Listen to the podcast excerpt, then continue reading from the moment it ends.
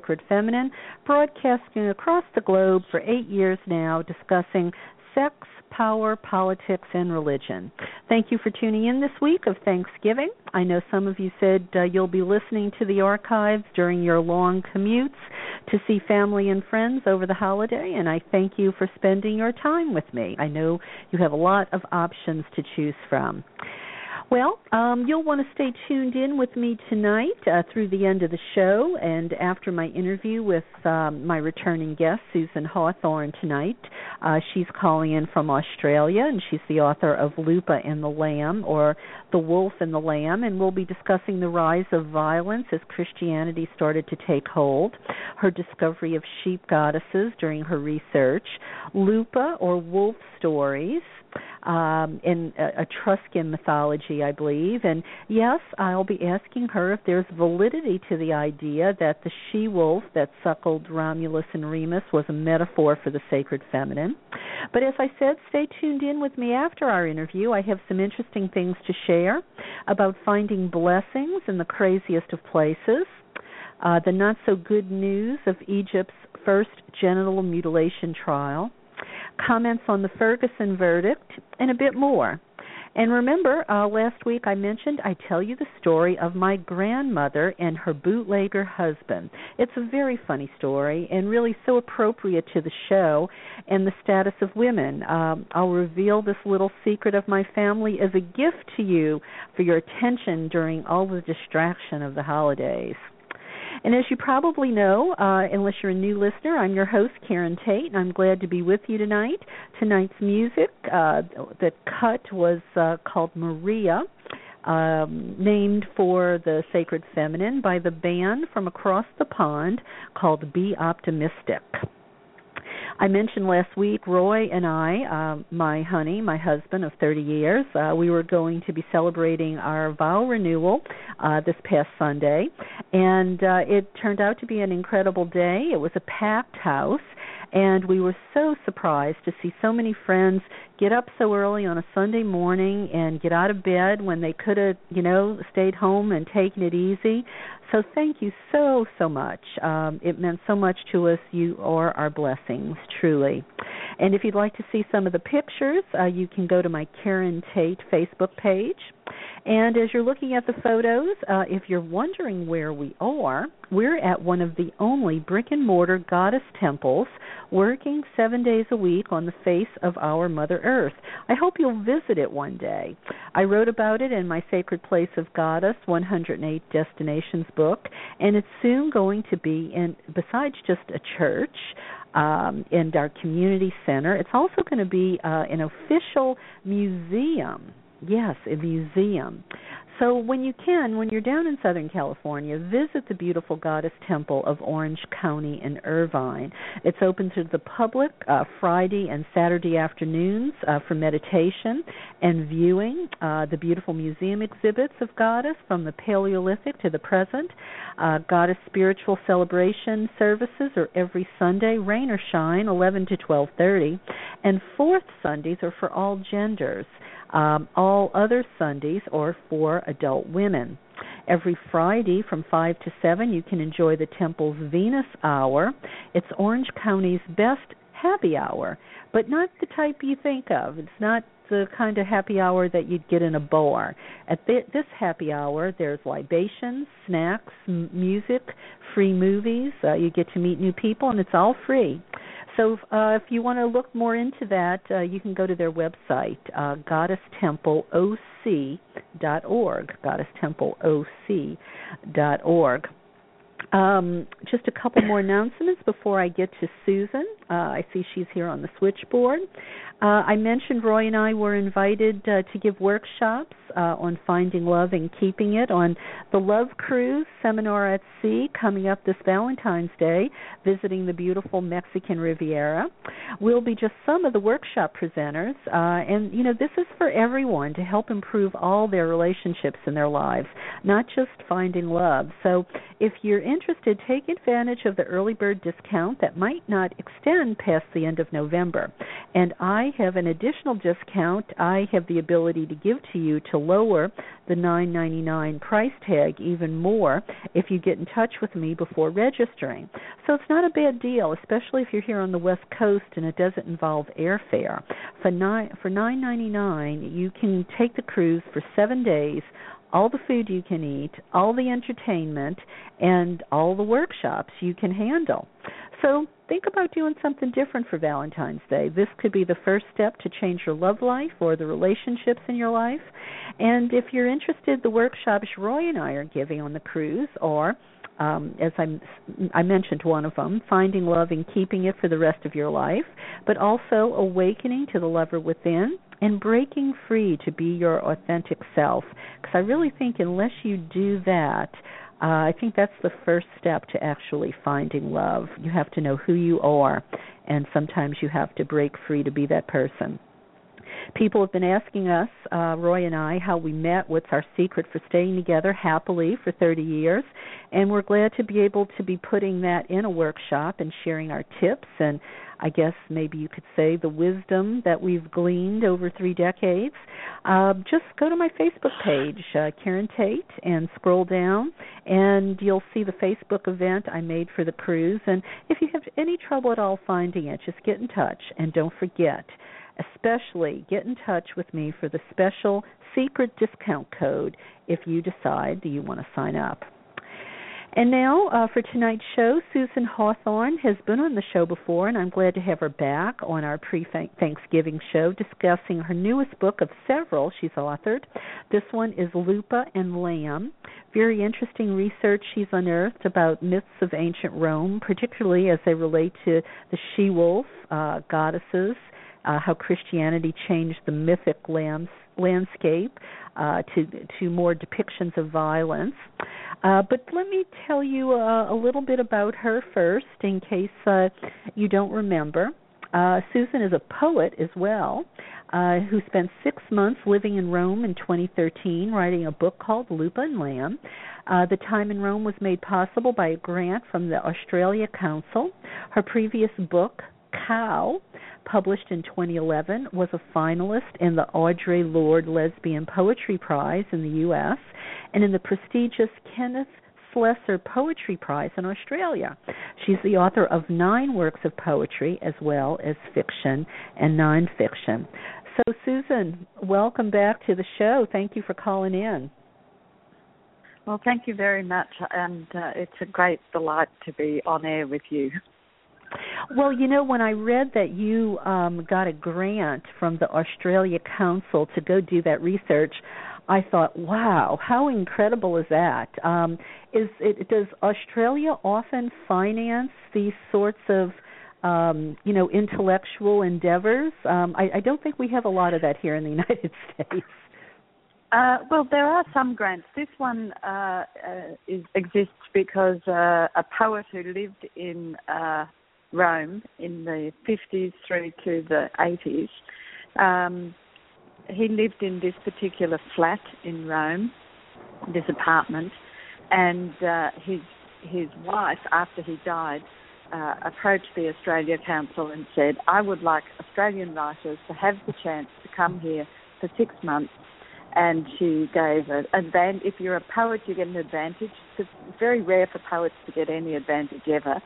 Um, and so I applied for this grant. I missed out on the first time and I reapplied and I was very lucky to get it. And I could not have written Lupa and Lamb if I hadn't uh, received the grant because you can't get to know Rome even in six months. I, I feel like I know something of Rome now after six months but I could easily go back and find another Rome if I were able to spend a further six months there. And I have to say that because of your program, I met a wonderful woman, Suzanne Santoro, who's an artist who's been living um, in Rome for the last 40 years. And she and I met about four days after I arrived, and we developed a fantastic friendship. And she told me things that I could never have known about um, if I hadn't been on your program before I went to Rome last year. So I have to thank you for that friendship. wow. Well, thank you so much.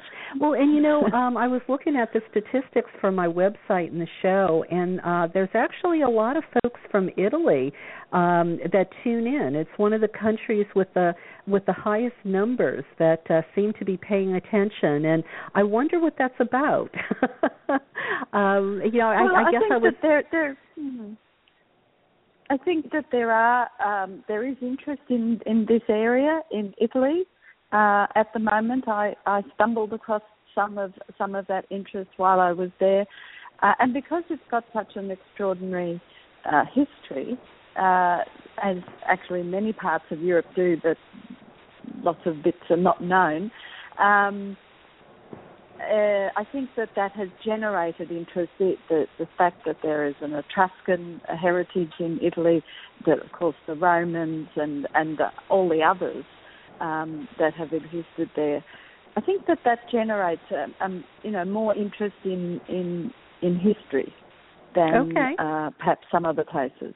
Mm. Well, you know, from a very practical perspective, and I, I hope I don't offend my listeners in Italy. I don't mean to at all. It, I'm just speaking the truth. Um, my husband and I were fortunate enough in the early days to travel a good bit, you know, chasing down sacred sites, and um, we we were able to go to a lot of different countries because we were part-time travel agents at the time, and mm. airfare was cheaper, and we could get fares like round trip to Rome or round trip to Paris for like three hundred dollars.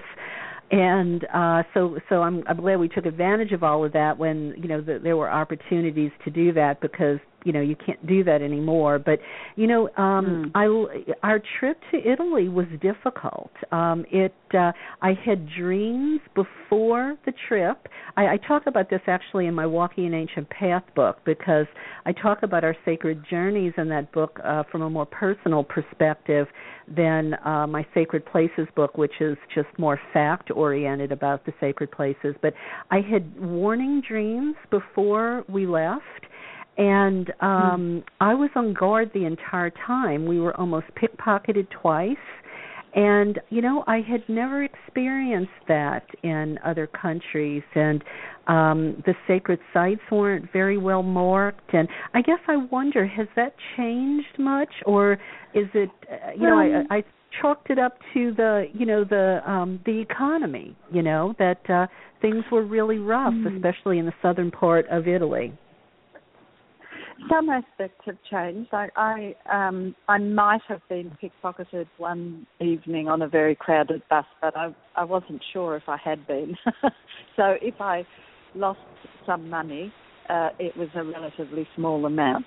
So that, that but that was my only encounter with that, and I know that from previous occasions that that has changed.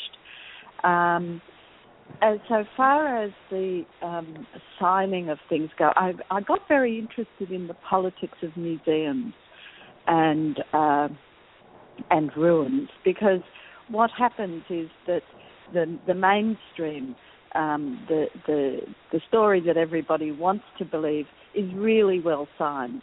But if you're doing what you and I are doing, that is looking for uh, material evidence of earlier um, societies and signs and so forth, then uh, you will generally find them unsigned, unmarked. And I found this in the Palatino, where there is a beautiful um, uh, stone sculpture in the wall. And if I hadn't been alert to it, I would have simply walked past it and not seen it. I was standing there excitedly taking photos nobody even noticed that I had this excitement because it was an absolutely beautiful image of of a um, a wolf bird woman, and I kept finding them. And almost every time I found the wolf bird women sculptures, uh, they were in hidden corners of museums. And I think the, the, the best example of the hidden bit was um, an example just near the end of my trip. A friend of a friend um, whose name was Rosanna Fiocchetto, told me about a, a wolf uh, engraving that was 300,000 years old. And I thought that she'd made a mistake. I thought it should be 30,000 years. Anyway, this is in the museum in Ancona, and it's called La Donna Lupa Paleolitica. And it's a small piece of stone about the size of a mobile phone, and on it is the image of a woman, a naked woman, with her hands crossed over her breasts and a wolf mask on her head. And I was so excited um, that I went around the museum and, and, I didn't know where to find it. And eventually, I, I found found this um, thanks to one of the women in the museum. He took me down the stairs, through one room, through another room, into a really back room of of the museum, and there among the rocks was this little engraving. Now, 300,000 years means that it's one of the oldest artworks in the world. Absolutely. And if I were running this museum, I'd have it up in lights. Right. Um, but it, uh, it, uh, you know, there I couldn't buy the book about it because the bookshop was closed because it was winter. Um, yeah. so, so things like that. Um, but everywhere I've looked, in in all the the research I've done about it, everyone is saying 300,000 years old. So that doesn't seem to be a, an error. And right, right. But unmarked. Wow. So, so let so let me ask you. I mean, I, I and uh, I, I know this isn't a direct correlation, but when you said the wolf mask, it reminded me that you know little young girls who were taken to the Artemis temples, you know, they used to wear bear masks and do bear dances. Um, do you mm. think this was some sort of um, wolf goddess? I mean, what's the what's the significance of uh, of the she wolves? Is, is it the metaphor for Romulus and Remus's mother, the sacred feminine goddess, or what's behind it all? Well, I I think there are many ways of, of, of thinking about it, and you know I don't know if it's a goddess or if it's a woman wearing a mask, or if it you know there's when you go back into prehistory, what you find is very very strong association between people and animals, and particularly between women and animals and you get lots of associations, whether it's uh, of sheep or of wolves or of cows or of lions or you know a whole range of of, of different animals um, are associated with women. So I think it, it and it's hard to know what that signifies. I think each of us is able to uh, create our own interpretation, but for me, what's important is that uh, women had an important part in the society, whatever that was, uh, that there was an association between the women and, let's say, the wolves or the sheep, um, and this is being uh, shown by those depictions. And maybe there were some magical kinds of rituals that were being um, uh, put on, uh, and different part, uh, bits of the community participated in that there's a, there's a limit on what we can know, but I think that we have to say women were important, and women's association with animals was also very important, and that it right. had some kind of sacred meaning. well, you know, uh, like you said, you know, we yeah. we can't know. You know, we can't know. We can only intuit. And I guess the things I think about is, you know, maybe it's showing a close a close connection between women and nature um you know the wolf is i don't know the wolf is not that far far from the dog uh you know and mm, i'm thinking mm. about you know uh you know diana and her wolves and mm, you know her mm, diana and mm. her dogs um and you know you wonder if um I, I well and this is contemporary but uh um clarissa pinkola estes is women who ran with the wolves um mm. you know this you know maybe this idea of um you know the archetype of the she wolf you know mm. well i think um, we can also take some meaning by understanding uh the the stories that are told like the story of lupa and the interesting thing about the story of lupa is that it's about a woman who is the daughter of um, an early Roman king called King Numitor, and she is raped by the god Mars. Uh, and her uncle, who's called Amulius, and he's the younger brother of Numitor, he uh, he has killed Numitor and doesn't want her to have any descendants. So she's thrown in jail, uh, and when she gives birth, her two children are taken from her, which has a very big resonance in places like Australia where we have stolen children histories. Um, and so the children are taken from her, and um, Amulius wants these these boys to be killed, but the shepherd who takes the boys out decides just to sit them by the river. He can't he can't actually kill them, so he puts them by a river that's in flood, and by chance a shepherd comes along, whose name is Faustulus, and he picks them up and uh, no, no, sorry. First of all, the, the, the wolf comes along, Lupa, who has given birth to cubs just that day, and she sees these boys, picks them up, and takes them back to a cave and suckles them. Then Faustulus, the shepherd, comes along, and he hears the cries of the two boys, and he picks them up and takes them home to his wife. His wife has already had 12 sons, one of whom has just died, so now she has 13. So, you know, there are all sorts of really interesting things going on in there. And Lupa, the original victim of rape, Lupa is also the she wolf, and Lupa is also the, the other name of the foster mother, Acca Laurentia. So we have three Lupas in the one story. And, you know, wow. when I finally worked all this out, which was rather complicated, um, you know, I just thought, well, here we are. We've got the the the, the trivia, the the triple goddess, the other the other kinds of you know three women figures you get all over Europe, whether it's the Norns of Scandinavia or the Graeae from Greece, or etc. etc. Uh, and so there's there's a very interesting story happening there about um, maybe a triple goddess who is a wolf goddess who's now been taken over and turned. It, it then gets turned into a patriarchal story through the rape of the original one and the the taking away of the children from the mother and raising them separately. Um, and that's how colonization works.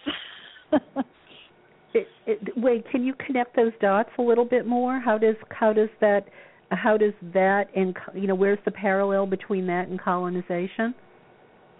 Well, because you mean the rape when, of the women. Um, when colonizer when colonizers come in, they rape the local women.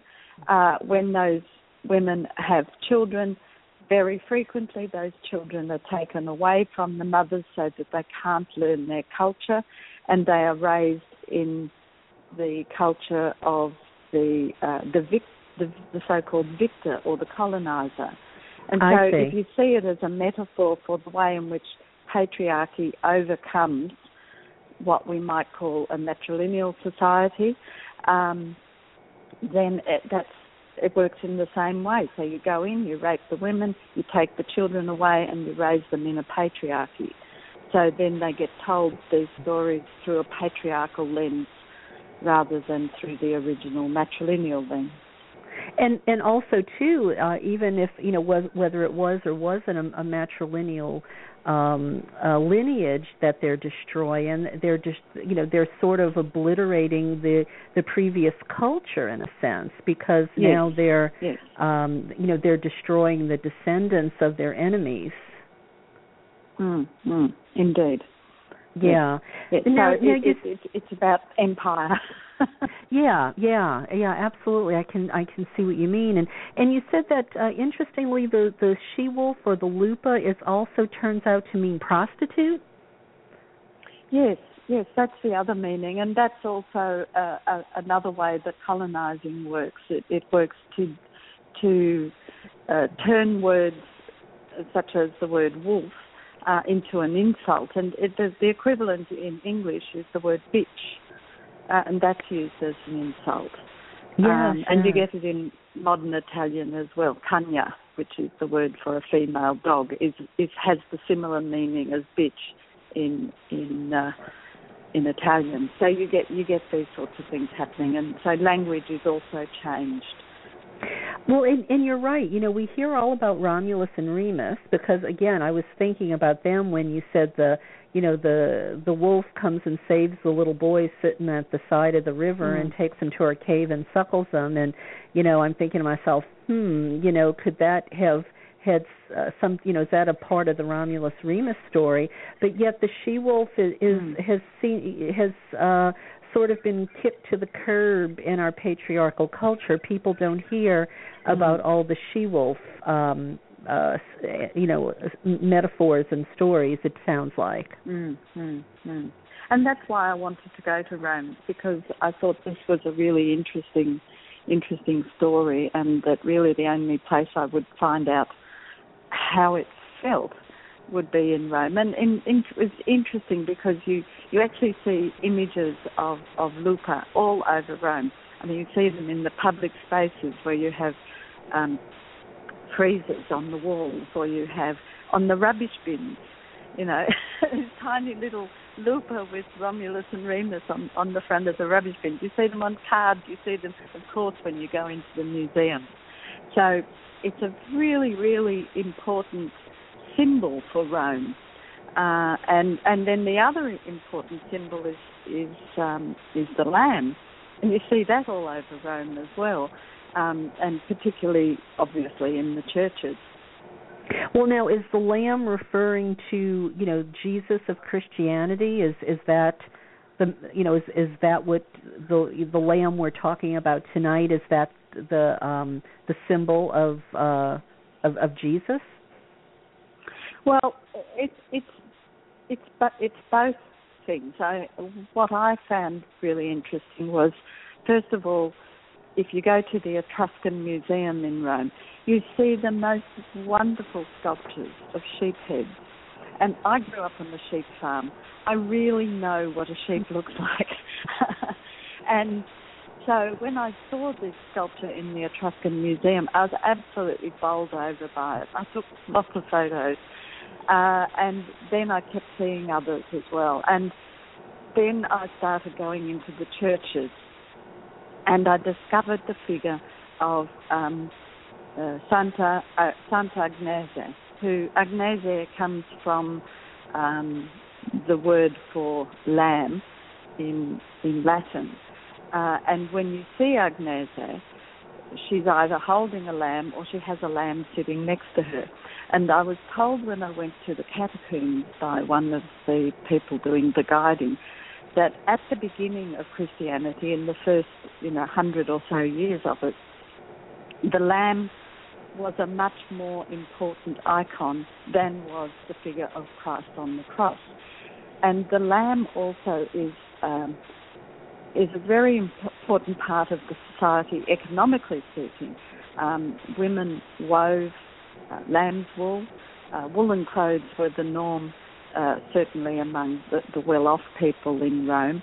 Uh, and the Vestal Virgins had a, a, a kind of shawl that they wore that was made from lamb's wool. And the Pope now wears an identical shawl, and he's the only person allowed to wear it. So you can see how it got passed over from the Vestal Virgins to the to the Pope. Um, and the thing is that the lamb be, also becomes a symbol for um, innocence or sometimes for passivity um, or those sorts of things and gets very much associated with the virgin martyrs as well, among whom is Agnese. And Saint Agnese is just, she's extraordinary. She was only 12 or 13 um, when she was martyred. She was dragged through the streets naked to a place called a lupanar. Now, a lupanar uh, is the word for a brothel. So you've got lupa coming in there again. Uh, they then attempted to rape her unsuccessfully, and some of the men who attempted to rape her went blind. Uh, another thing that she tried to do is she grew hair all over her body, which again reminds you of the wolf.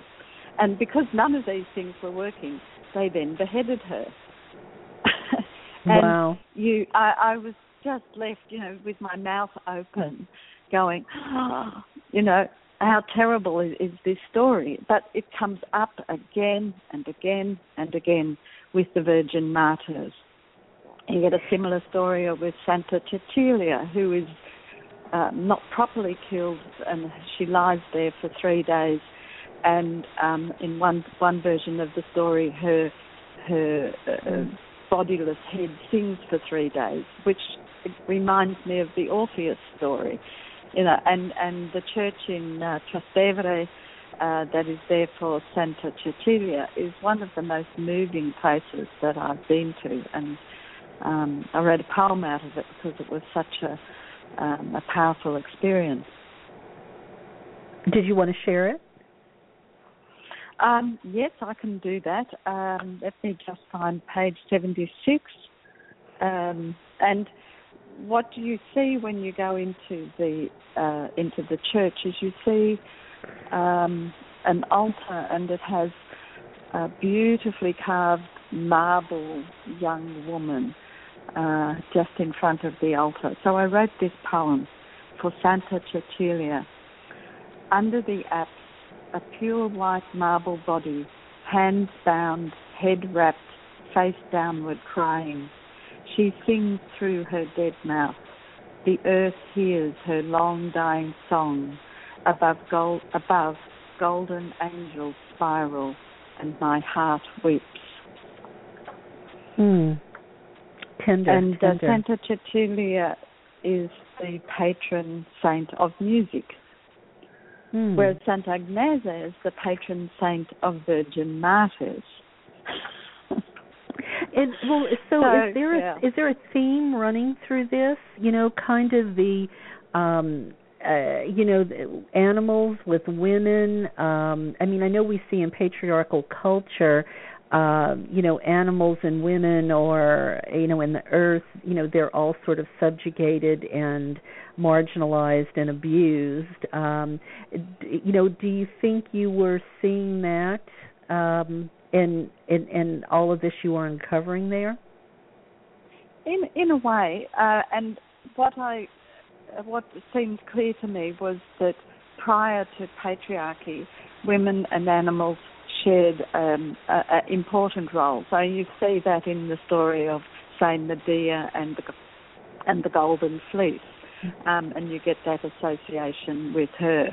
Uh, but also, when when patriarchy comes in, not only do the women suffer, but the animals also suffer, and both of them uh, see their, their status their, in terms of the social hierarchy uh, drops at the same time. And I've also noticed that if if you look back through history, if you get a society that is really really cruel to animals, then um, you also get a lot of cruelty to women. You get Well, a you lot know, of you- cruelty to women. Well, you Hmm. know, you're I, you're making me. Well, it seems like I mean patriarchy, Christianity, and I mean I'm, we're sort of focused on Christianity, but I guess we could really just Mm. say Abrahamic religions.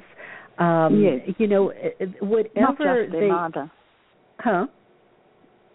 Say again. Not just them either. I mean, in in um, you know in other non-Abrahamic religions, if you get cruelty uh, to animals, you will also get cruelty to women. So it, where there are very strong patriarchal traditions. Okay, fair enough. Thank you for um, for clarifying that because it is important.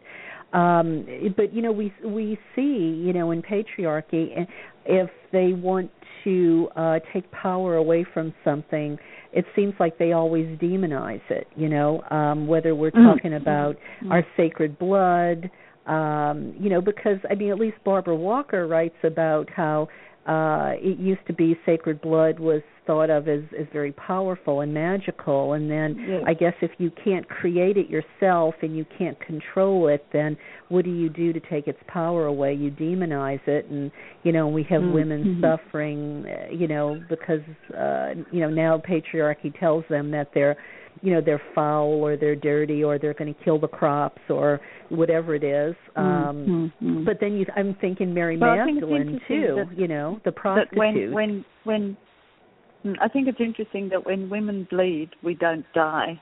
Mm-hmm. But if mm-hmm. men bleed for that long, mostly they do.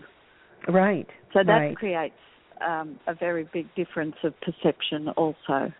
Yes. Yes.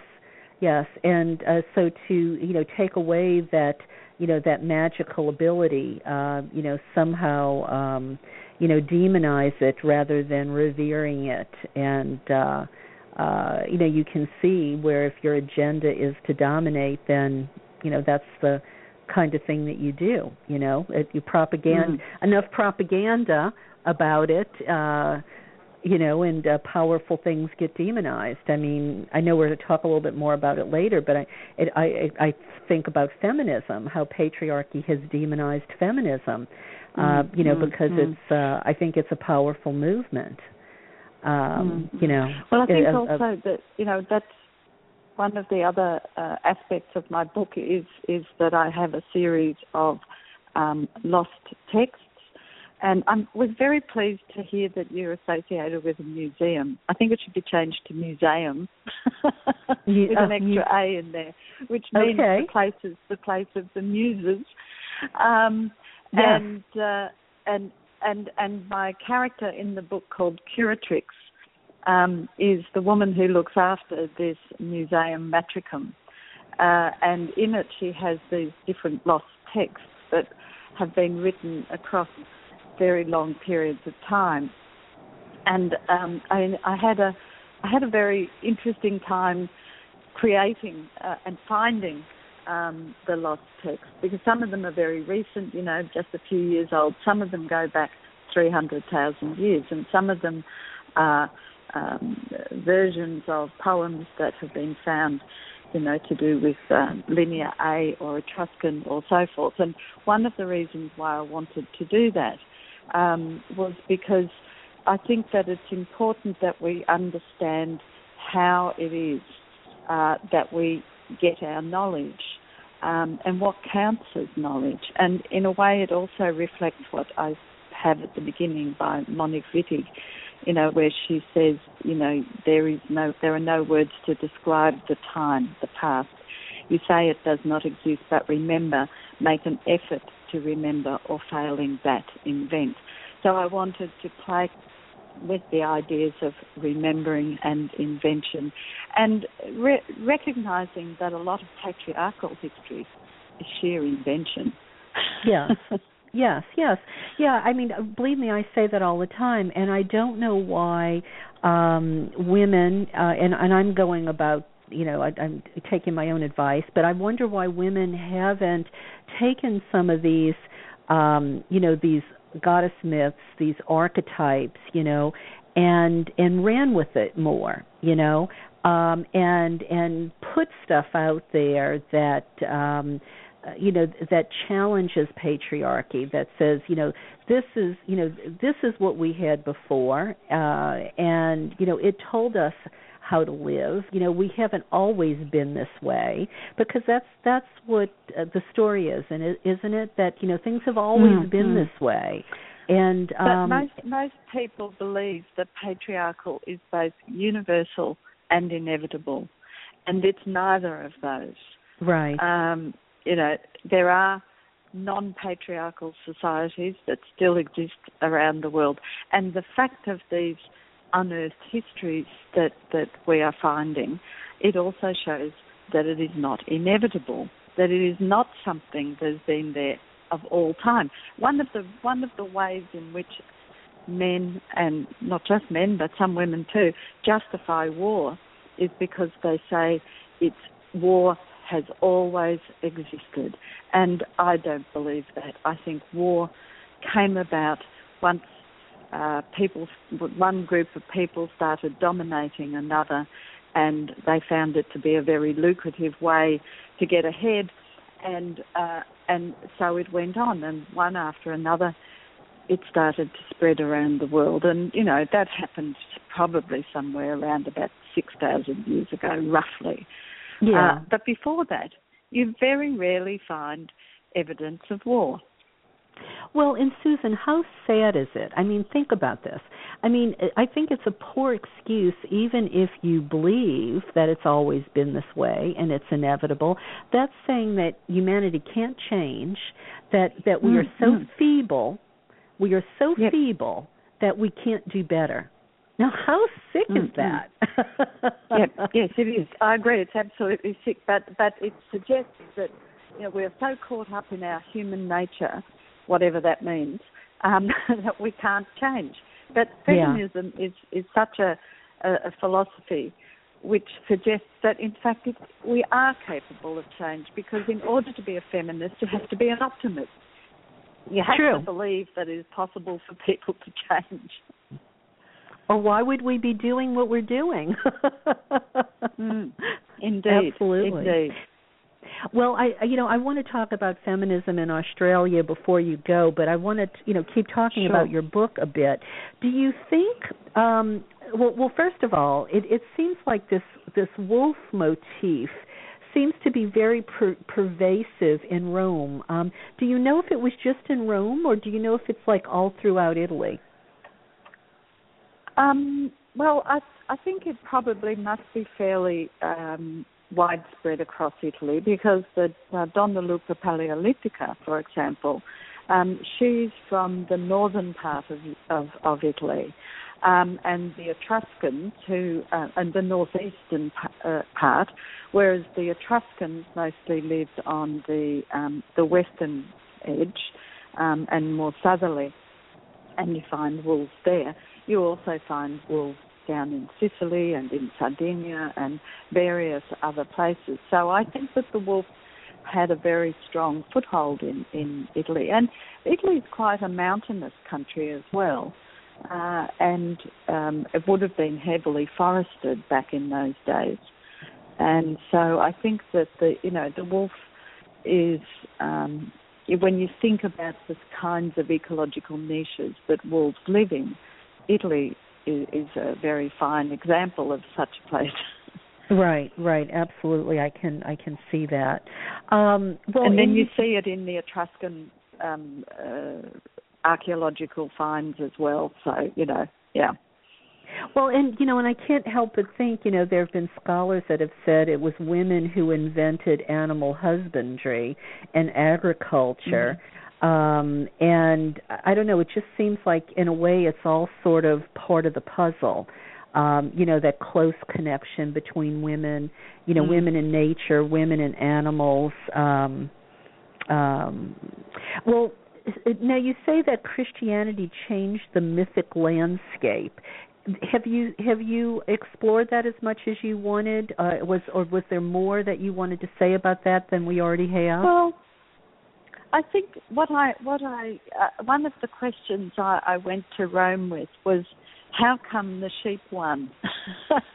you know, how come um, the sheep, which is uh, a predated animal, um, managed to secure a, a higher position, uh, you know, in terms of symbolic position in the society than the wolf, um, who uh, a predator of sheep.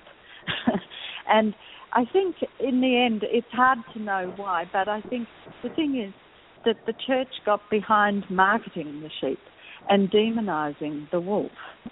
Mm. Uh, and in a um, in a city, I mean, there are different things that become important. Different animals become important, uh, and I think that the uh, the marketing campaign um, of the church, which was also interested in seeing people as flocks, um, mm-hmm.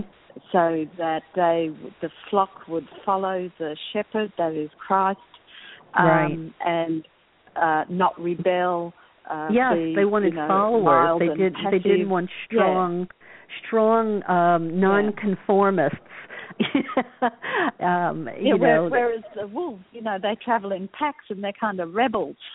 yes, they were yes. associated also with Artemis, as you said before, uh, and others, and and they they have a fairly independent life in terms of their relationship with people, whereas sh- sheep um, through domestication uh, became, you know, more related to to people. The other interesting thing I think is that there there is a tendency among people who look at images of sheep to say that if they have horns, then they're rams.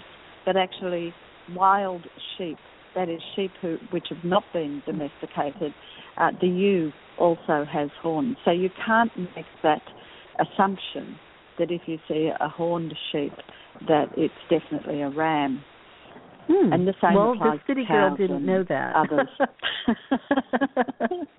Well, now when you uh, did you go to Rome, especially with the mission to uncover, um, you know, this this um, sh- you know this wolf motif?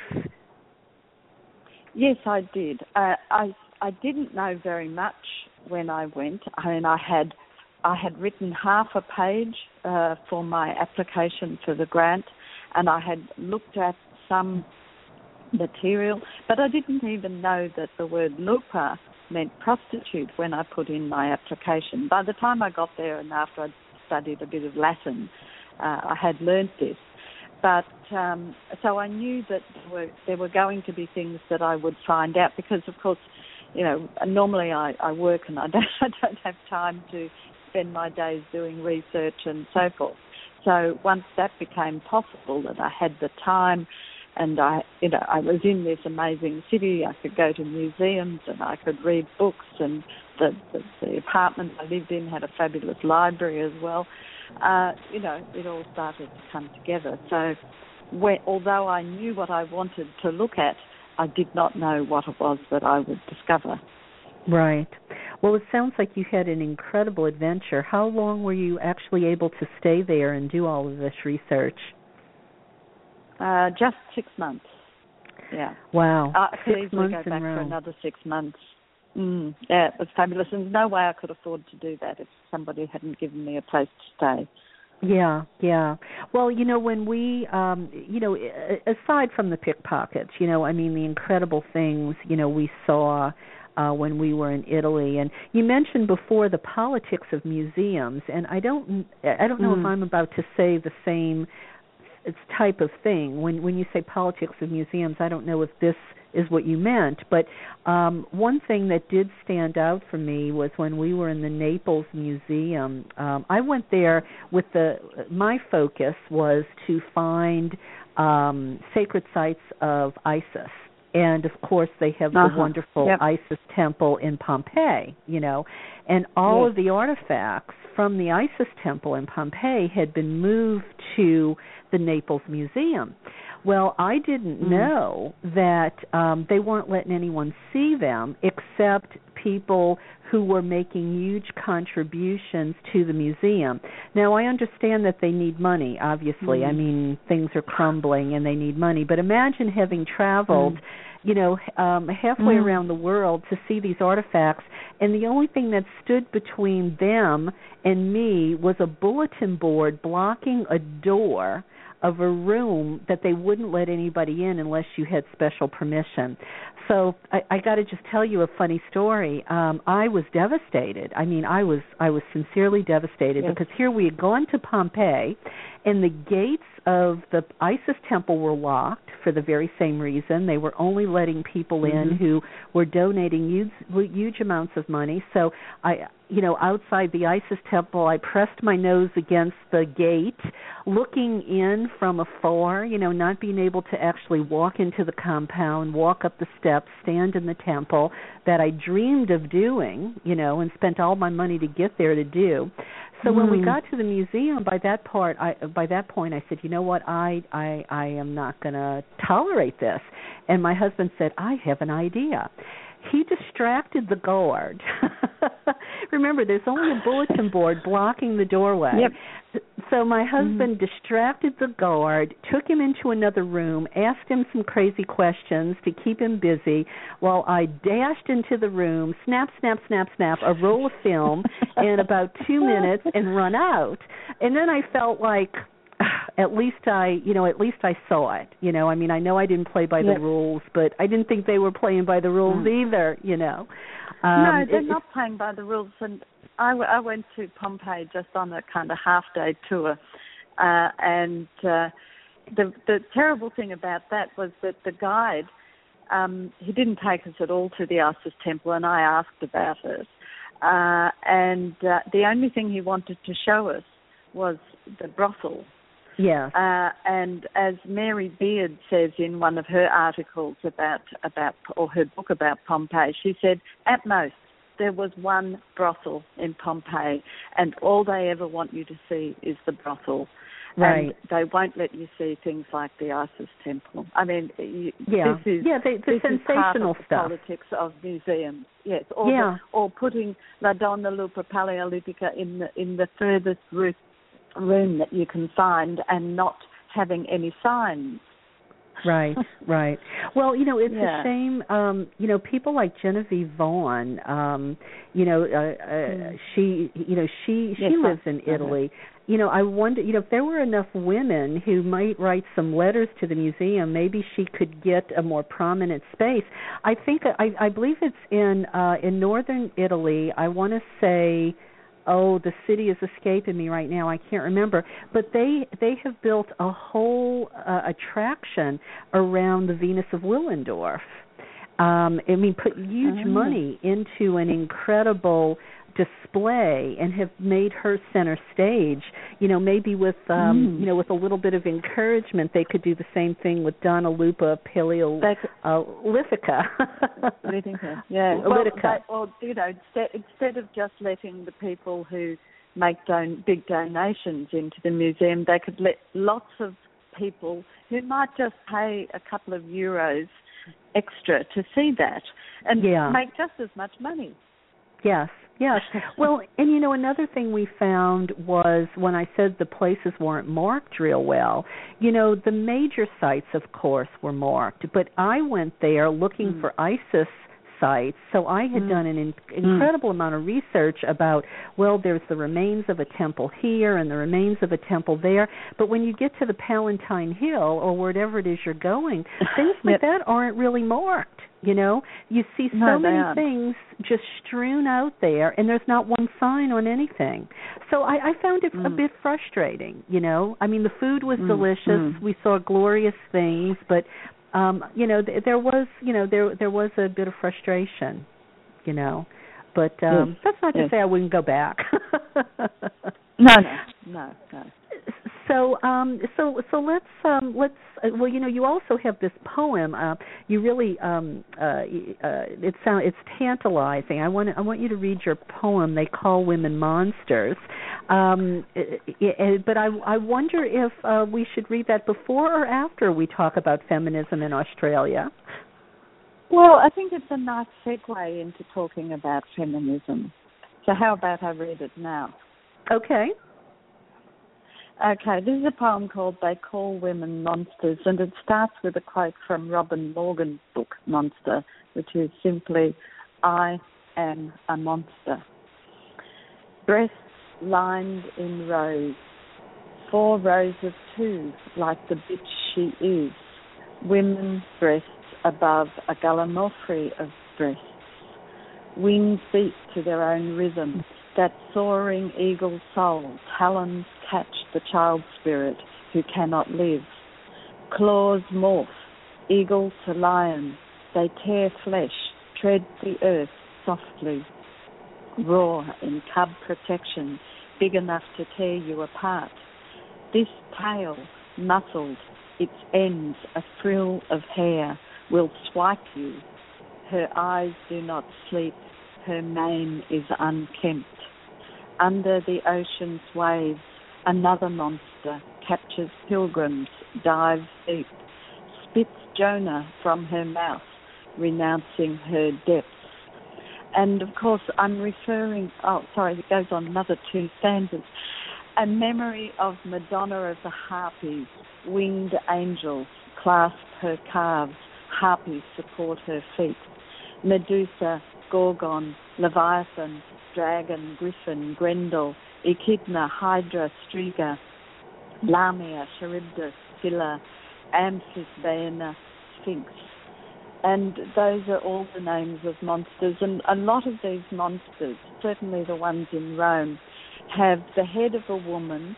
Uh, they have rows of double breasts, like three or four rows of double breasts, which is like the wolf part.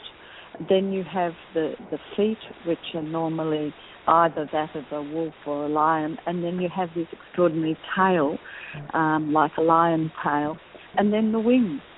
So you have all these different animals um, thrown together in the one image. And I, when yeah, when I read Robin Morgan's poem um, book Monster when I uh, was about 1973, uh, I was really blown away by it, and I still, you know, think of it, and I think what an extraordinary work that is, and what how she kind of drilled down really deeply into that kind of memory of women being turned into monsters. Yeah, or the being misogyny. regarded as monsters. Yeah, the Mm, misogyny yes. and the sexism and the demonizing um of, of woman. And um you know I, I i know there's all sorts of theories but you you really ha- have to wonder what could have caused such hatred such vilification? I mean you know could it simply have been um you know women were once revered and you know men were envious of that that standing you know um i don't know Hmm. have, uh, you must have thoughts Uh, I think fear is is a big part of it. I mean, as as Margaret Atwood once pointed out, um, women fear being killed, and men fear being laughed at by a woman. mm. well and said I think that also picks up something. You know, it, it, there's a there's in there that uh, in in the misogyny, some of it is fear, and some of it is just plain hatred, Yeah. and not never really being able to get outside your own experience because men's experience is reflected back at them all the time, whereas as women, our experience is is is rarely reflected back to us, and unless we have conversations like we're having now. Yeah. Well, you know, and and I I I think the the fear, you know, the fear that that breeds hatred. You know, it, since President Obama has been on the scene, I mean, I I mean, even Mm. though I grew up in the South, which was rampant with racism, I don't think I have seen so such ugliness since he's really Mm. taken office Mm. you know and i think the isms whether we're talking about sexism or racism um it's Mm. it's it's all there and you know and i think when hillary clinton starts to run for president i think the sexism is just going to be out of control like the racism Yes. uh has has been Yes. here in the united states um Yeah, so yeah. so what so what do you what do you think the status of feminism is, is in australia is it suffering there too like it is in so many other places Yes, because we're, we're not helped by our current government, which is clearly anti-feminist.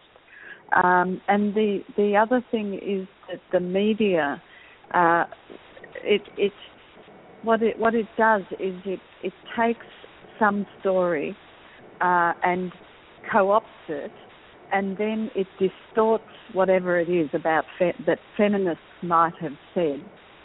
It, it turns it on its head and then it tries to sell it back to us as a story about feminism, but it, bears no resemblance to what I understand as feminism.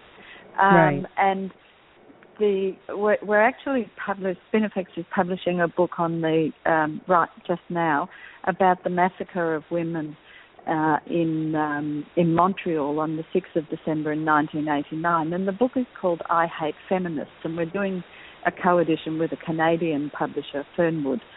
Um, and it's the same in that the way in which the media responded to the deaths of those 14 women was to then turn it around uh, and and instead of um, recognizing that 14 young women had been killed, um, a, a movie was made in 2009, and the main story in that movie became the story of a young man who committed suicide because he wasn't, he was um, pushed out of the room uh, before the uh, the killer killed the women, and he felt terrible guilt. But then the main story becomes his story instead of the story of the 14 women who were killed. right And so, and then the feminists get blamed by saying that they're talking you know, when when feminists talk about about this story, you know, they're they're hating men, but right. actually, it's the men who have killed the women. right. And well, and right now in Australia, we have one woman a week who is killed by either their partner or their ex-partner, and this is now starting to get some media. And remember, we have a, a relatively small population here of around the same population as, say, California, around 22, 3 million, something like that. Right. So right. one woman a week. Mm. That's a lot. Um, well, and you know, we it were starting. we were starting to get some traction about domestic violence because of you know how prevalent it is in the NFL and but then the, the then the Ebola story comes along mm. and it gets mm. you know mm. swept beneath the rug but i did a show recently mm. not that long ago uh, sometime in the last month or 6 weeks or something about why the media never wants to name the perpetrator when a woman is mm. killed they you know by a man you mm. know and and especially if you know there's some um you know some some sexist or misogynist slant. You do, the, the media never says what's wrong with men for their violent mm. nature.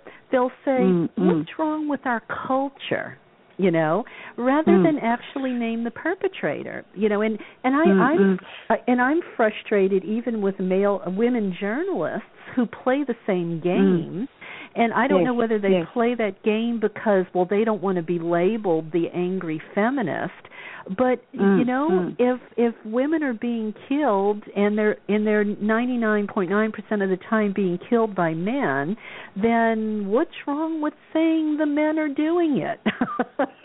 we have we have actually just had an example of the man who heads up the defence forces in Australia who has um, spoken out and said that it is men who are the problem and masculinity is part of the problem. And he, he just said this yesterday. I saw it on TV. So I thought, oh, here's somebody who's actually describing what's happening in reality. So I don't know whether that's the beginning of a change or it's, it's something that will be quickly forgotten.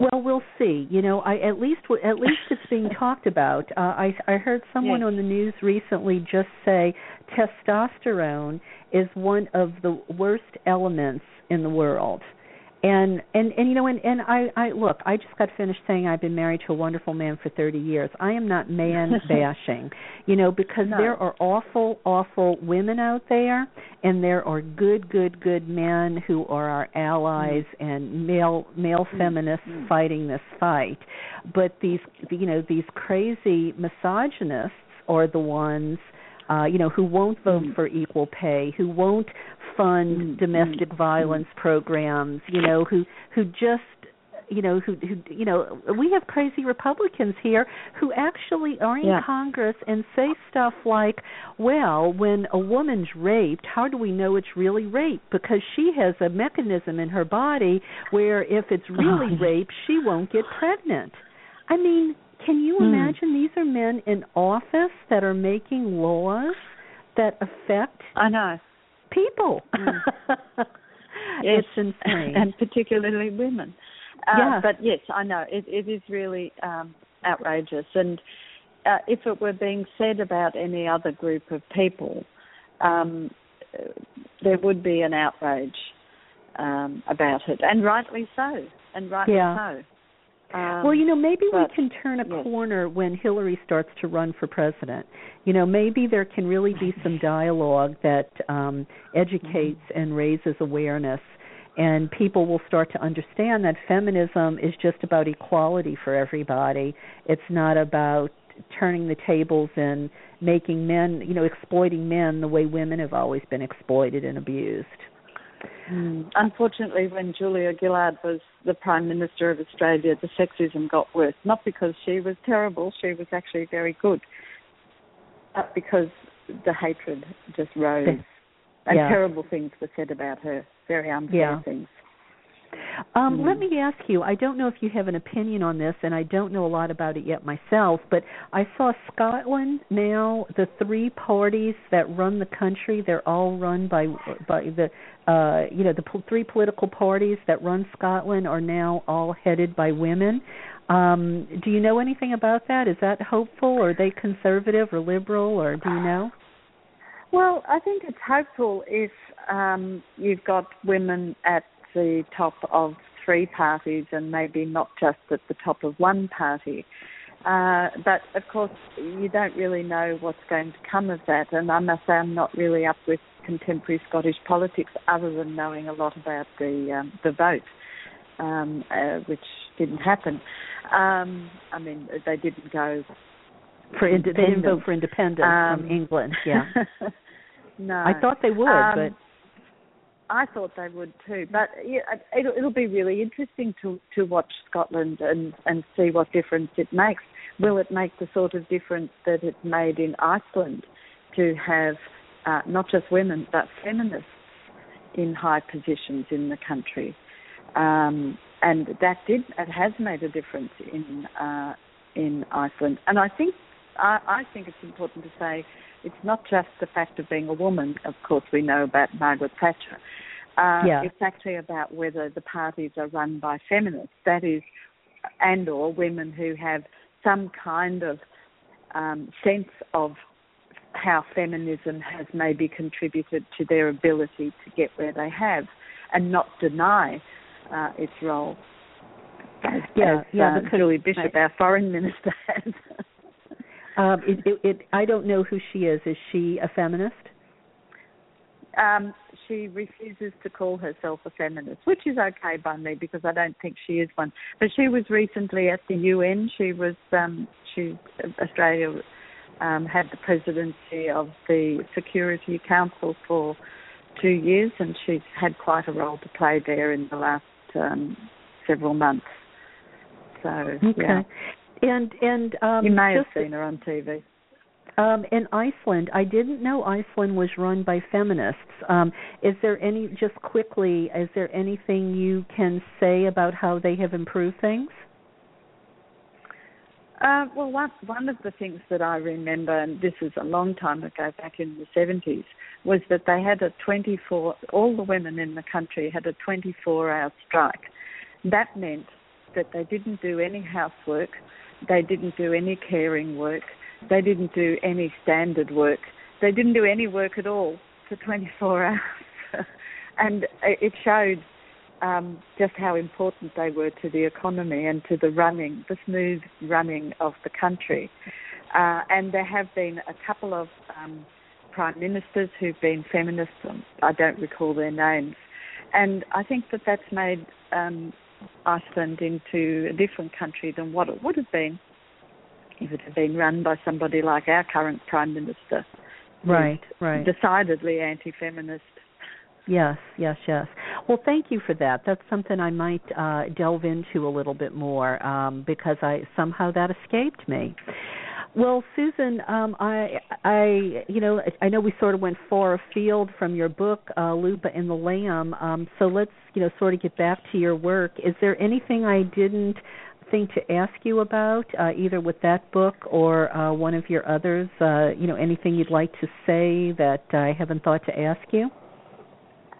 No, I think that we've pretty much covered the things that I wanted to talk about. Um, perhaps the other thing is to say that although there's all this rape and torture and various things going on in the book, it does finish with an optimistic ending because at the end of the, the book, um, former Empress Livia has a party and, and she invites women from all times and all places to come to this party. And so they start to they they start to talk to one another and they start to dance and they have rituals and eventually a character called Eleonora d'Arborea who's from Sardinia, this amazing woman um, in the um, 15th century who was had such a knowledge of, of legalese. She comes into the party and she and Mary Wollstonecraft get together and they draw up a declaration and you know so um, it finishes on, on a very um, up note because the, the, first part of the book is a bit, some bits of it, you know, I mean, where I'm documenting what's happened to women through the ages. You feel a bit down at times. Sure. Um, but nevertheless, I think it is important that we have a sense of optimism for the future, a sort of long term optimism. uh, and that we can change. People are capable of change and you know i think i think we are i think we are winning the battle. I mean i know some days it doesn't seem like we are but uh i really do think we are. Uh i and and and even though some young women here in the united states are resisting feminism there are equal numbers of young women who are coming out um in favor of it. I never can remember the harry potter girl's name but she just you know gave a talk at the un about uh feminism mm-hmm. and um yeah. you know about the disinformation you know and and you know reclaiming mm, the word mm. and uh so I, I i think you know some it might be one step forward two steps back but i think you know mm, what they mm. say the arc of history bends uh you know it, it, toward the progressive or toward the liberal so um you know I, we we just have to be tenacious yes um, so, yes and i couldn't help but bring several wolves together. So I have the wolves, and I have Virginia Woolf and Christa Wolf and Anna Wolf from Doris Lessing's The Golden Notebook, and they all get together at the party. very, you know, very. uh you know that was that was that was uh, very um you know wit, witty um you know that that that was a, a cool thing to do um mm. So, Susan, how how would listeners find out more about your work and your books, and uh, how can they um, reach you? Well, they can they can in in North America, um, Lupin Lamb and other Spinifex titles can be bought from ipgbook.com, and if they put my name into the search engine, all the different books will come up, or they can put Lupa and Lamb into the search, search engine on that. Um, that particular site. And I also have a blog uh, called the uh, Susan's Lambda Wolf blog, and uh, you can find uh, things that I've written about the poems while I was writing them. While I was writing the book, I was also writing blogs, and some of my thinking is there. Okay, and for people uh, for my listeners who Facebook. They, uh, just under Susan Hawthorne. Yes. Is, is, is that that's how you're on Facebook with your name? That's correct. Yes. And yes. for listeners who are not in North America, um, what if they're in um, if they're you know they're in Europe or? Oh, well, they can go to spinifexpress.com.au. Uh, and Spinifex is S P I N I F E X, and so it's all one word, Spinifex Press. And uh, don't forget the AU on the end for Australia. Okay. Well, Susan, thank you so much uh, for being on the show. Uh, you are always welcome back anytime, so keep me posted on what you're doing. And um, thank you for uh, your work out there in the world. Thank you very much. It's been a great pleasure to talk with you again. And you know, I don't think I'll ever look at the wolf the same again. It'll have new meaning now. Thank you, Susan. Very good. All right. Thanks. Good night. Bye. Well, um, as I promised, uh, we are going to uh, have some other things I think listeners will be interested in. But first, um, I thought you might like to hear a funny little song from Celia called Spooning and Forking from her Naughty in Pink album. And uh, then I'll be back to share some of the other stuff I told you about at the top of the hour. So um, enjoy. Put a smile on your face. La la la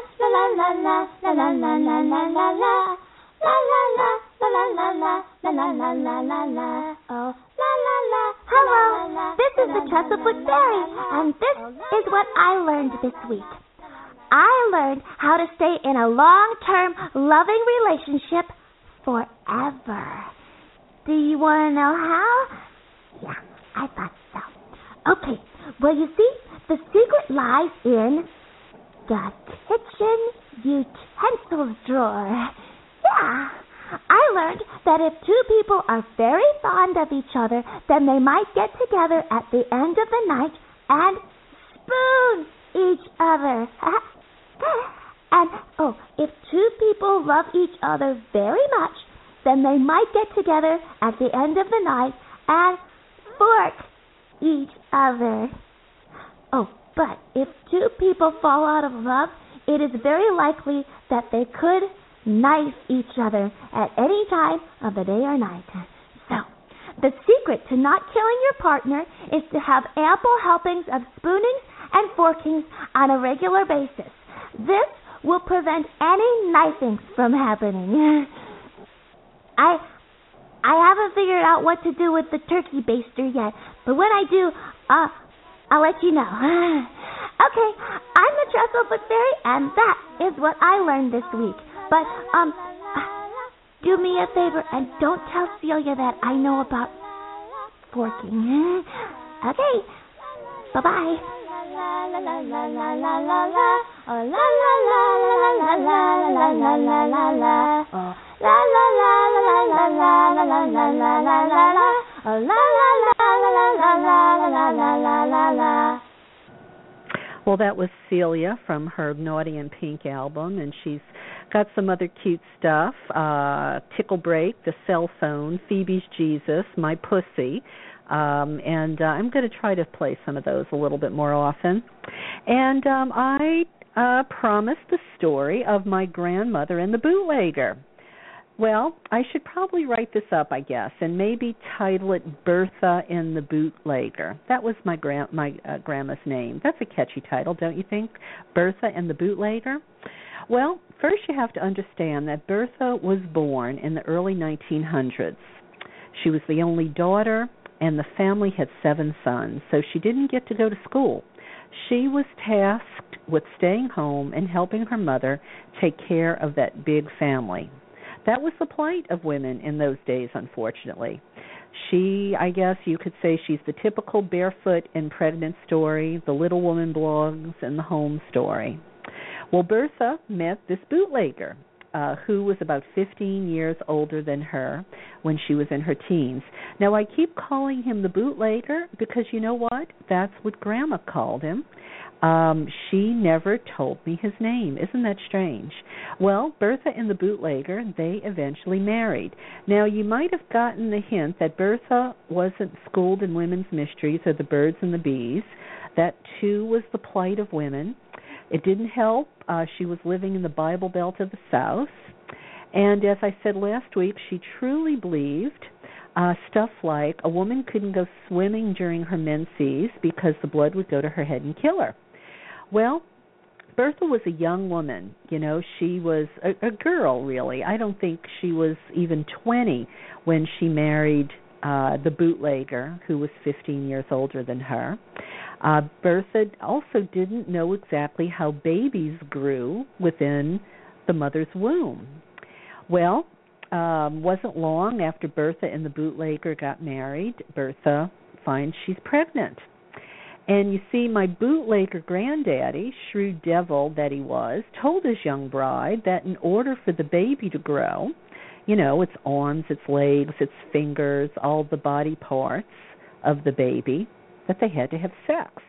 Yes, he had her convinced that each time they came together in sexual union, whatever you want to call it, each time they hooked up, they created another part of the baby's body. Well, how do we know that's what he told her?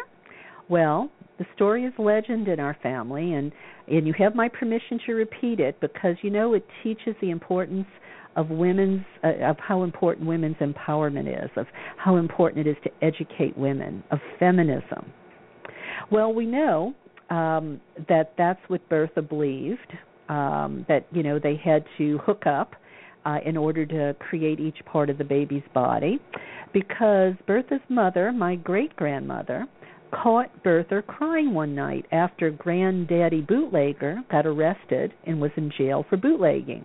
Yes, this was the time of Prohibition. Well, Bertha was crying because she was consumed with worry that the baby growing inside her would not continue to grow and be born without Granddaddy being there every night having sex with her, creating that little child inside her womb. Pretty slick he was, don't you think?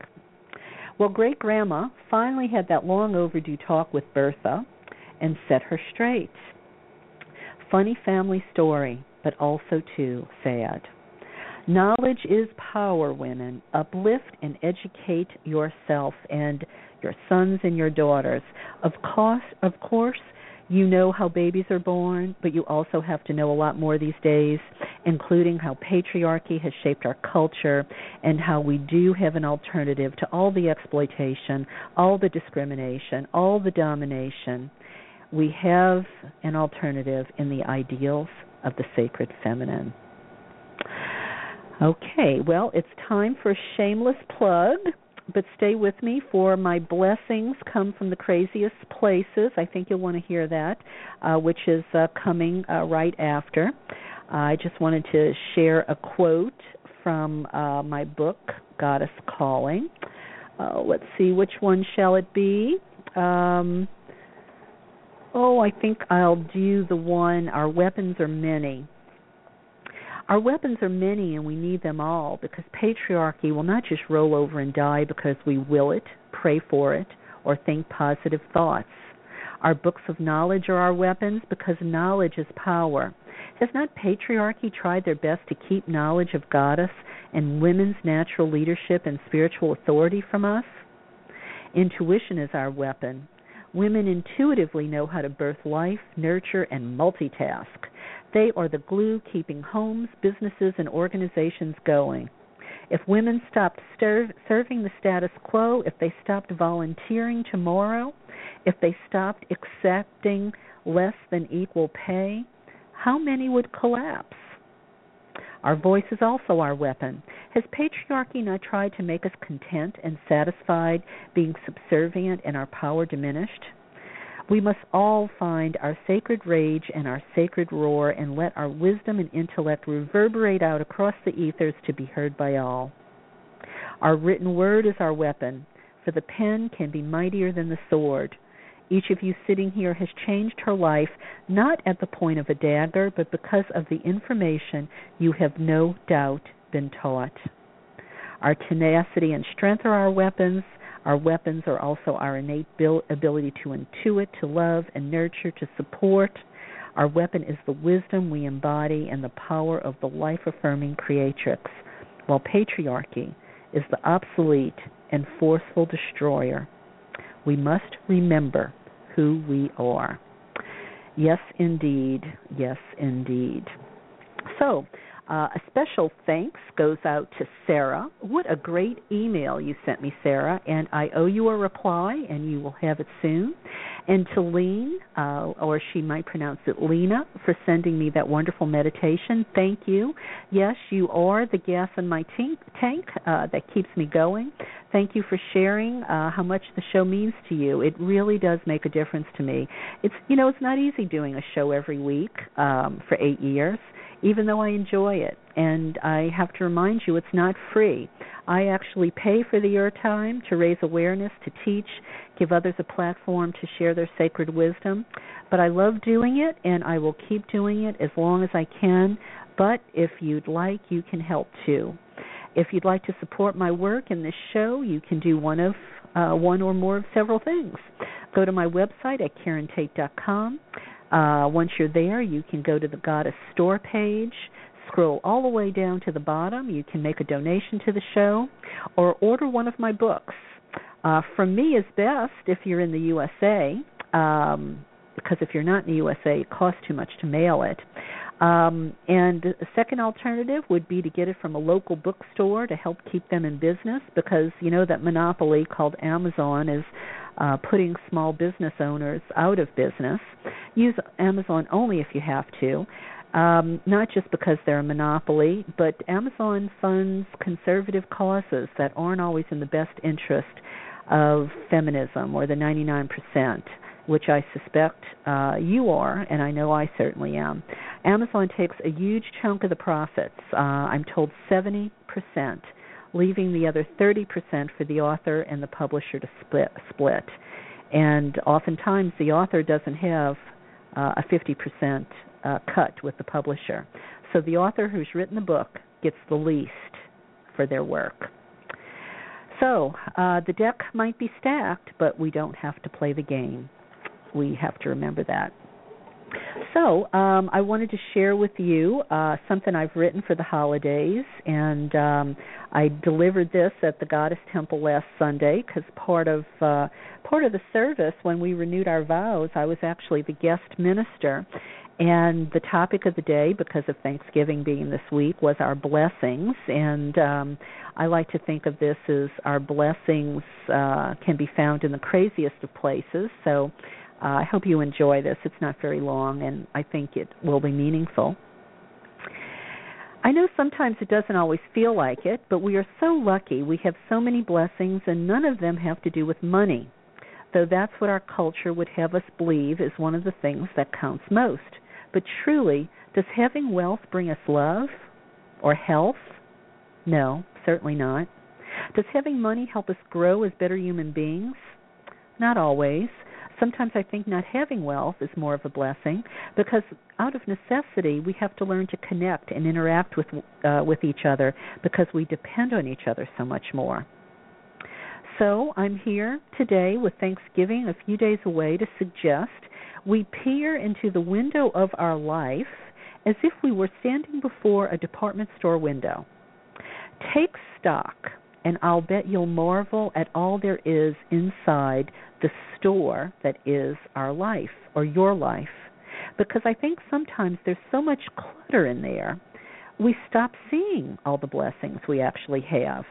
And it looks different for each of us, just as every storefront we walk past in the mall has different and wonderful things inside. Our blessings are all so diverse as well. But there are blessings we all have in common, too. We are so blessed here in California, where I delivered this, to live in a blue state and not be at risk of vaginal probes, personhood amendments, and loss of control of our reproductive health. We are so blessed to have this brick and mortar goddess temple where we can gather to express the oldest religion on the planet without fear. We are so lucky to have such a brave, dedicated, and talented community, community like so many of you here, including Ava Park and the women and men who keep the Goddess Temple of Orange County thriving. We're so lucky for the internet and clean water and advanced medicine. It's easy to forget everyone doesn't have that. We're blessed we aren't forced to kill our girl children at birth because we can't afford their dowry later in life. We're blessed because we can vote, although too many of us don't. We can disobey male authority without paying a price, but we forget so many of these things. We're human, and we kind of take them for granted sometimes. But as you put your nose on the glass of your own storefront, and I hope you will, to peruse all the goodness inside, I hope you'll also be courageous enough to lift the lid of your challenges, disappointments, and pain, because I'll bet there are blessings there too. I know Roy's heart attack made him start to take his health more seriously. That was a blessing. My mother's death helped me deepen my ability to forgive. That was a blessing. And sometimes it's the bullies in our life that teaches us the most about who we are and what we're made of. I know those bullies were a blessing. And don't overlook the little blessings that make us smile. See the blessing in the brave little hummingbird at the bird feeder, the beautiful and perfect roses in the garden, or the smell of bacon frying in the morning. Myself, I cherish that fleeting moment between being asleep and fully awake, feeling the cool sheets in the dim light of morning. Maybe your cat is sleeping next to you and you feel the softness of her fur as you hear the alarm go off, and maybe there's even beautiful music on the radio. Don't overlook either sweet memories of your or your feisty friends who challenge your thinking and help you grow. I know I feel blessed, and Roy does too, that so many of our friends drove all the way to the Goddess Temple to be a part of our vow renewal ceremony. Those people were our blessings, and we love them. So this week, and as often as you can, try to take inventory of your blessings like a good shopkeeper so you know the value of all the assets in the store of your life. Be sure you look in all the nooks and crannies. We can really find the blessings in the craziest and most unexpected of places, as I was reminded recently. You see, this scholar had blown me off because he saw me as one of these disillusioned advocates of Maria Gimbutas theories. But instead of just blowing him off, we talked and talked, and to my surprise, he's offered me a private showing of the valuable artifacts in his goddess collection. Dare I hold out hope that crack in the door will swing wide enough for him to fully embrace Gimbutas history? Well, who knows? We shall see. So, think about that next uh, in the next few days when maybe your uncle George, who parrots Fox News, is talking crazy around the Thanksgiving dinner table as he goes on and on, setting your hair on fire this week, making you choke maybe on the green bean casserole. Maybe he's helping you grow patience and tolerance. Who knows? You might even find a kernel of truth in all the crazy that can lead you both toward bridging the gap. You know, we really can find blessings in the craziest of places sometimes. So, um, something else from Goddess Calling. The Dalai Lama said it would be Western women who would rescue the world. Might it actually be goddess theology? That's uh, some of uh, my readers. Uh, that's one of the favorite quotes from Goddess Calling. Uh, maybe it's yours too. So, um, I'm we're going to hear from Jo Carson here uh, and uh, Dancing with Gaia in just a minute, and I want to thank Jo for helping me keep Voices of the Sacred Feminine on the air. Uh, but stay with me because uh, when we come back, uh, I'm going to tell you about the trial in Egypt about female genital mutilation. But first, a word from Jo Carson. Most people's psychic experiences are dreaming, and it's thought that it's the pineal gland making this chemical that does it. Now, this was the core finding.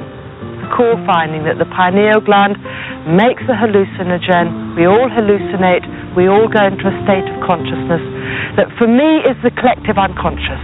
This psychic state is the collective unconscious, which is that consciousness of the planet, what's called the chthonic mind, the mind of the earth. Because all peoples, all races, all tribes from the past right around the world have myths and legends which use symbols and archetypes which are identical. Identical. Every human being experiences this state of consciousness, which is the dream mind. That symbolic, archetypal, exemplified by fairy tales or the creation myths and legends of all the different peoples. The symbols of them are the same, and to me, that is the consciousness of the earth speaking to us.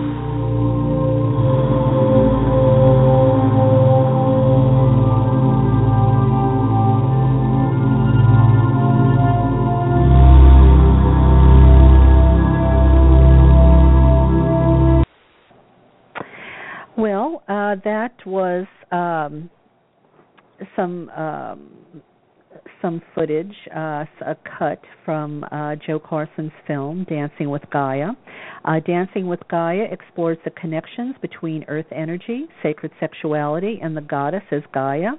It features 15 visionaries who give us tools to feel the life of the planet within ourselves the DVD comes with a 45 page mini book and costs just $20. You can get your own copy at dancingwithgaia.com. Might want to think about it as a stocking stuffer for uh, someone you love or for yourself for the holidays. Also, don't forget uh, Goddess Calling or my new book out, uh, Voices of the Sacred Feminine, the anthology based on this radio show. Um, you know, Ferguson uh, is in the news, and um, I so certainly don't condone the violence. I think these people who uh, have um, damaged all the property with the fires and the looting, they aren't uh, helping their cause at all. They really are not helping their cause, even if they may be justified in their complaints, even if they're justified in their frustration. And um, I guess I see oppressed people as I see the black community, as I see the brown skinned people as well. I see them as people women should be in solidarity with. I think all the people who are oppressed, who are oppressed or exploited or demonized or marginalized under patriarchy, whether that be gays or immigrants or black skinned people or brown skinned people or women, I really do think we should find a way to be in solidarity. Because you know there really are more of them and uh, more of us sorry there are more of us than them. If we stood shoulder to shoulder in peaceful resistance and how could we not change the world if we didn't divide um, if we didn't separate if we were a united front if we were in unity if we were one if we saw our con- interconnection, even if it was in the institutionalized discrimination we all endure, we should be in solidarity. Because if all of us were standing shoulder to shoulder, how could we not change the world? Seriously, think about that. Think about that. Well, um, I promised that I was going to tell you about um, a, you know a not so happy story. Uh, this was in the Guardian um, a few days ago, and I didn't get a chance to share it with you before now. Uh, I also have the whole story on my Facebook page if you want to go there and scroll down. But um, the article says uh, women's rights and gender equality in focus in Egypt, and apparently Egypt had its first female genital mutilation trial, and uh, there was a lot of hope that uh, this would end in a way that would discourage female genital mutilation, but it did not. The doctor who performed the mutilation and the father of the girl um, who brought her to the doctor to be mutilated. Neither of them faced any charges when the girl died during the procedure. They were both acquitted, which dashed hopes for a nationwide crackdown. I mean, seriously, we know women and aunties. You know, we hear about it in Africa all the time. You know, they take their daughters to these rituals where they're um, you know, where where they're mutilated with a sharp shell. I mean, they're just as bad as this, um, you know, as this father who took his his four year old little girl. I think she was. Um, no, I'm sorry, 12 year old little girl took her to this doctor to be mutilated. You know, and if people try to say that um you know, this is just a minor little cut, that it's the equivalent to male circumcision. Please don't believe that. Please, if you don't know what female genital mutilation is, or it's more commonly called FGM, please look it up. Go to Amnesty International sites or uh, you know uh, women's sites that talk about it and see how bad this is. And uh, I think you will realize then just how important it is that we stop this. And you know, this does happen uh, in Europe, it happens in the United States, because as people travel to Western countries, they bring their traditions with them.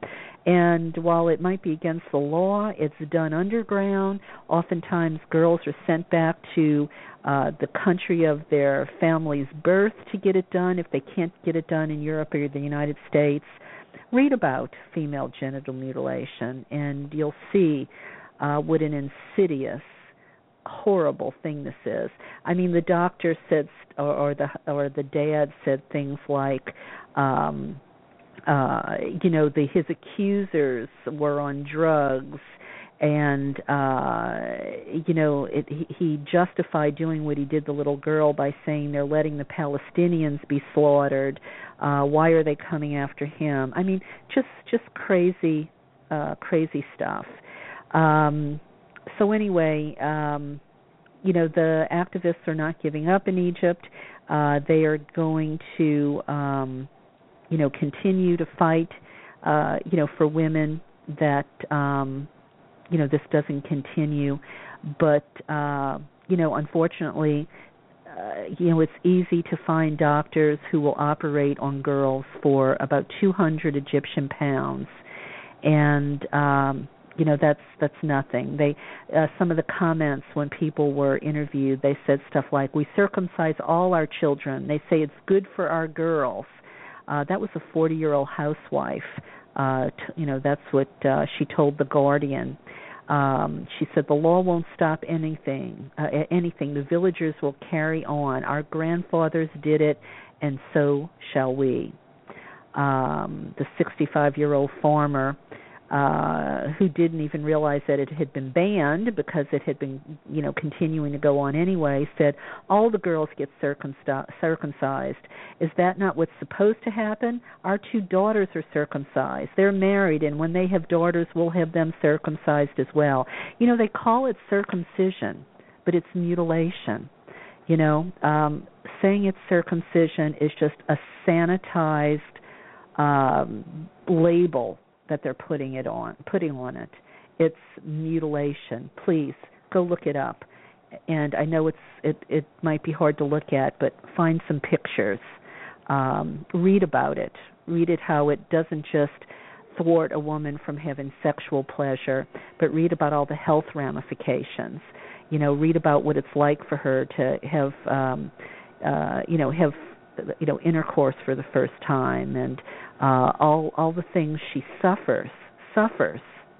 And you know i can't help but think that when we talk about goddess spirituality we say all acts of pleasure are her rituals.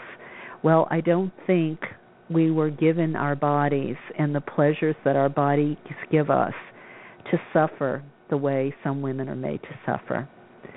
Um it, it's really you know it, it's really horrendous.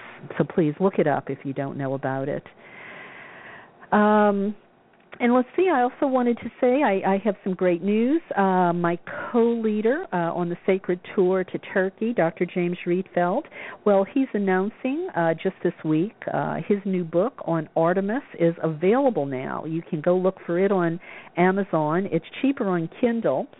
Um, it's well, isn't that always the case? Uh, but in this case, the book is about sixty dollars, but on Kindle it's twenty-eight. Uh, the book is titled Artemis of the Ephesians Her Mystery, Magic, and Sacred Landscape. And yes, uh, it is a decade in the making. And yes, it includes never before published information on uh, Artemis in Turkey. And yes, we are trying to get the newly discovered Temple of Artemis on our uh, sacred sites itinerary because it is along our route. So yeah, I sort of said a lot in there, um, uh, which means yes, they have discovered a new temple of Artemis, and yes, his book is out, and yes, uh, there is never before published information in it. So if this is the first time you've heard of it, I am co-leading with Dr. James Rietveld, my good friend, uh, a Sacred Sites of Turkey tour in May of next year.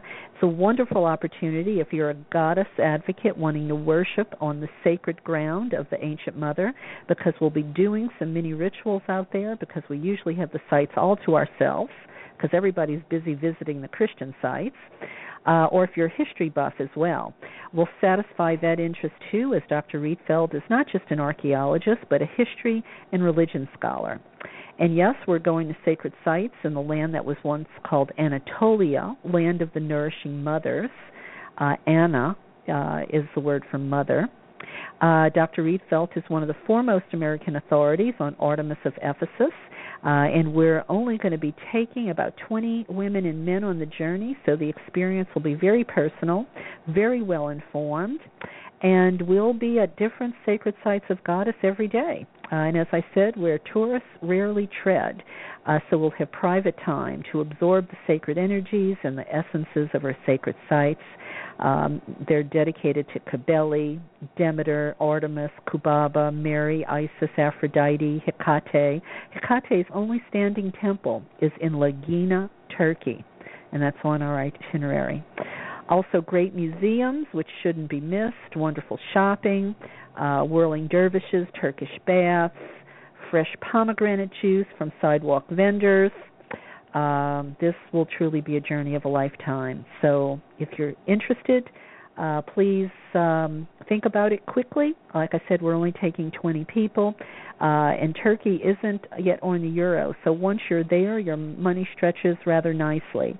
You can find out more about the trip at my website, KarenTate.com, uh, or you can go to my Facebook page. There's a, a Facebook event also. Um, published there. And on the Facebook event, if you scroll down, I have a link to a little YouTube video of a past trip to Turkey. And um, I really love the scene when we're at the Temple of Artemis, which was one of the seven wonders of the ancient world, by the way. And we're cutting open this pomegranate on her sacred stone, and it truly looks as if it's her sacred blood uh, dripping on the stones is such a powerful, powerful uh, uh, video clip. Um, anyway, take a look at it, even if you're not interested in taking the trip. Look at the video.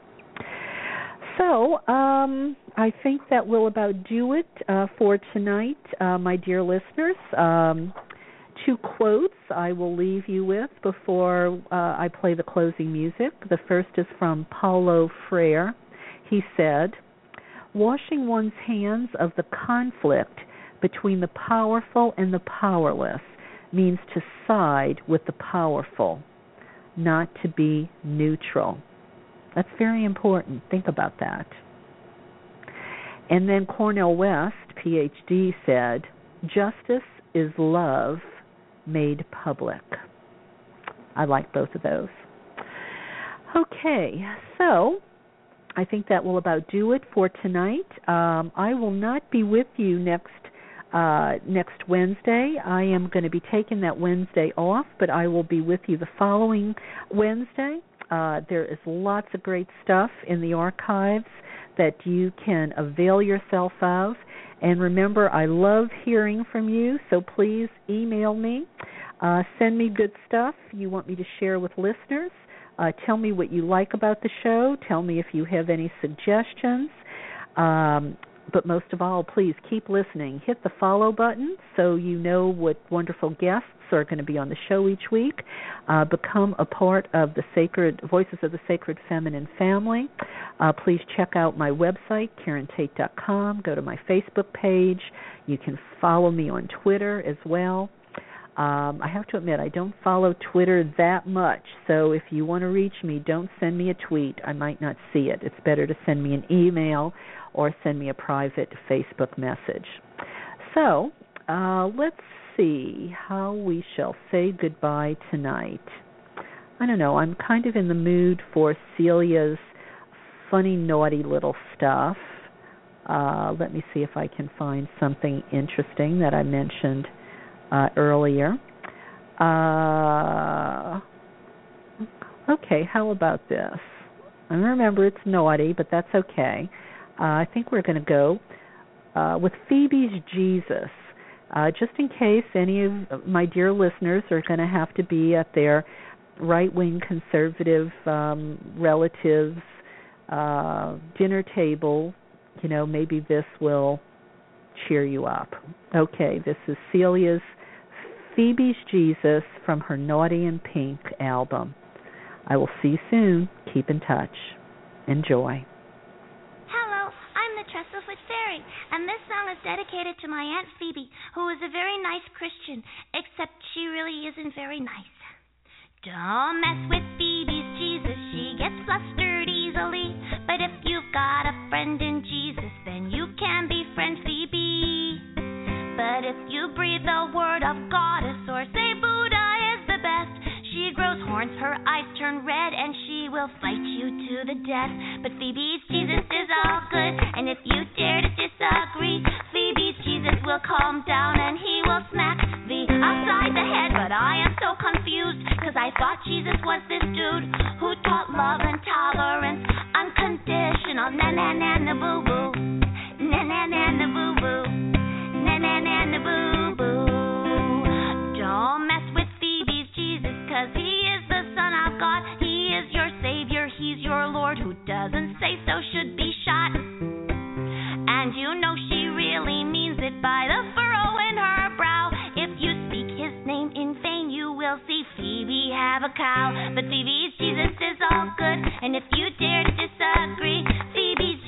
come down and he will smack thee upside the head. But I am so confused, cause I thought Jesus was this dude who taught love and tolerance, unconditional, na na na na boo boo, na na na na boo boo, na na na na boo boo. Don't mess with Phoebe's Jesus, cause it really makes her mad. And to know your soul is bound for hell, it makes her oh so sad.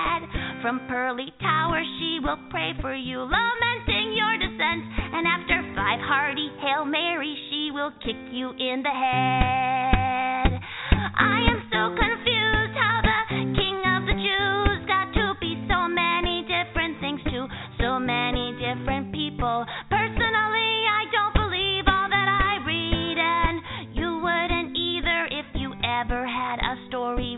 about you in the local papers. But Phoebe's Jesus is all good, and if you dare to disagree, Phoebe's Jesus will come down and he will smack thee upside the head. But I am so confused, cause I thought Jesus was this dude who taught love and tolerance, unconditional.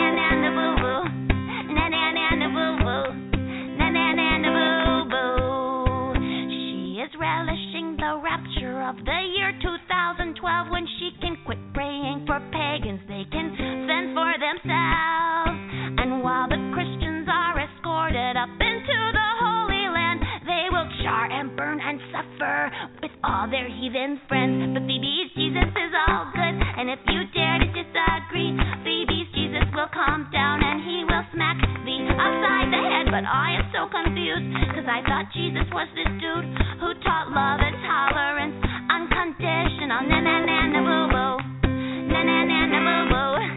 Na na na na boo